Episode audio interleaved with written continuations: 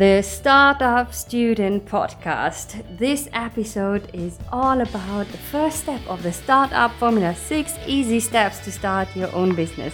The formula uses the acronym CHANGE, and this one is about the C in change, the first letter which stands for clarity. We're looking into why it's important to set yourself some business goals and how you can set some goals. And you can also transfer this to any other situation in your life where you want to achieve something. Make sure you listen in.